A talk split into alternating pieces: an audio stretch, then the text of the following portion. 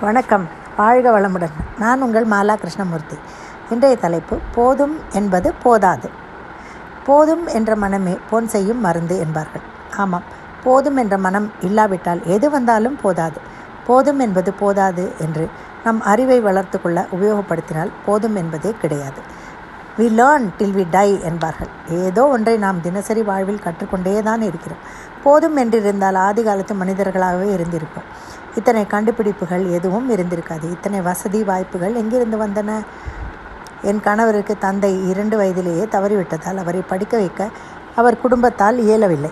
இருநூறு ரூபாய் சம்பளத்தில் வீட்டில் எட்டு பேர் சாப்பிட வேண்டும். அதனால் அவரை என்ஜினியரிங் வேண்டாம் பாலிடெக்னிக் காலேஜில் படி என்று கூறிவிட்டார்கள்.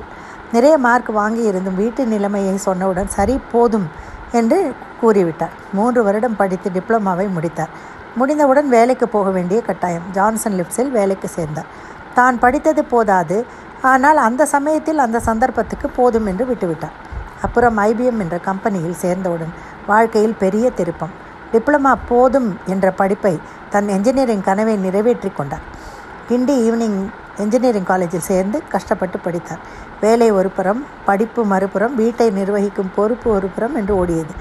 எப்படியோ ஒரு வழியாக தனது முப்பதாவது வயதில் பிஇ பட்டதாரி ஆகிவிட்டார். போதும் போ என்று அன்று விட்டிருந்தால் இந்த டிகிரியை படித்திருக்க முடியாது போயிருக்கும்.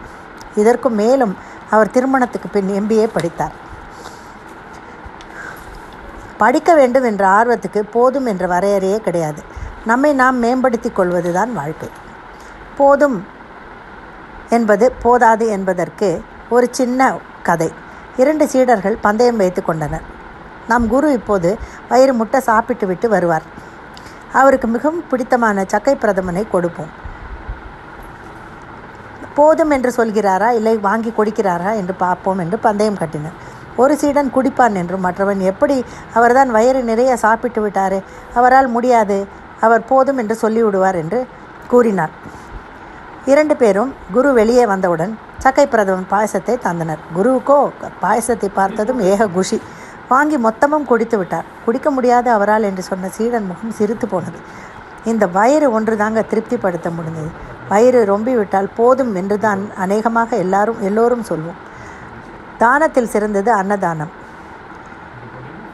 அதனால்தான் இந்த வய வயிறு ஒன்றுதான் போதும் என்று சொல்லும் மனிதனை வேறு எதுவும் போதும் என்ற சொல்லை சொல்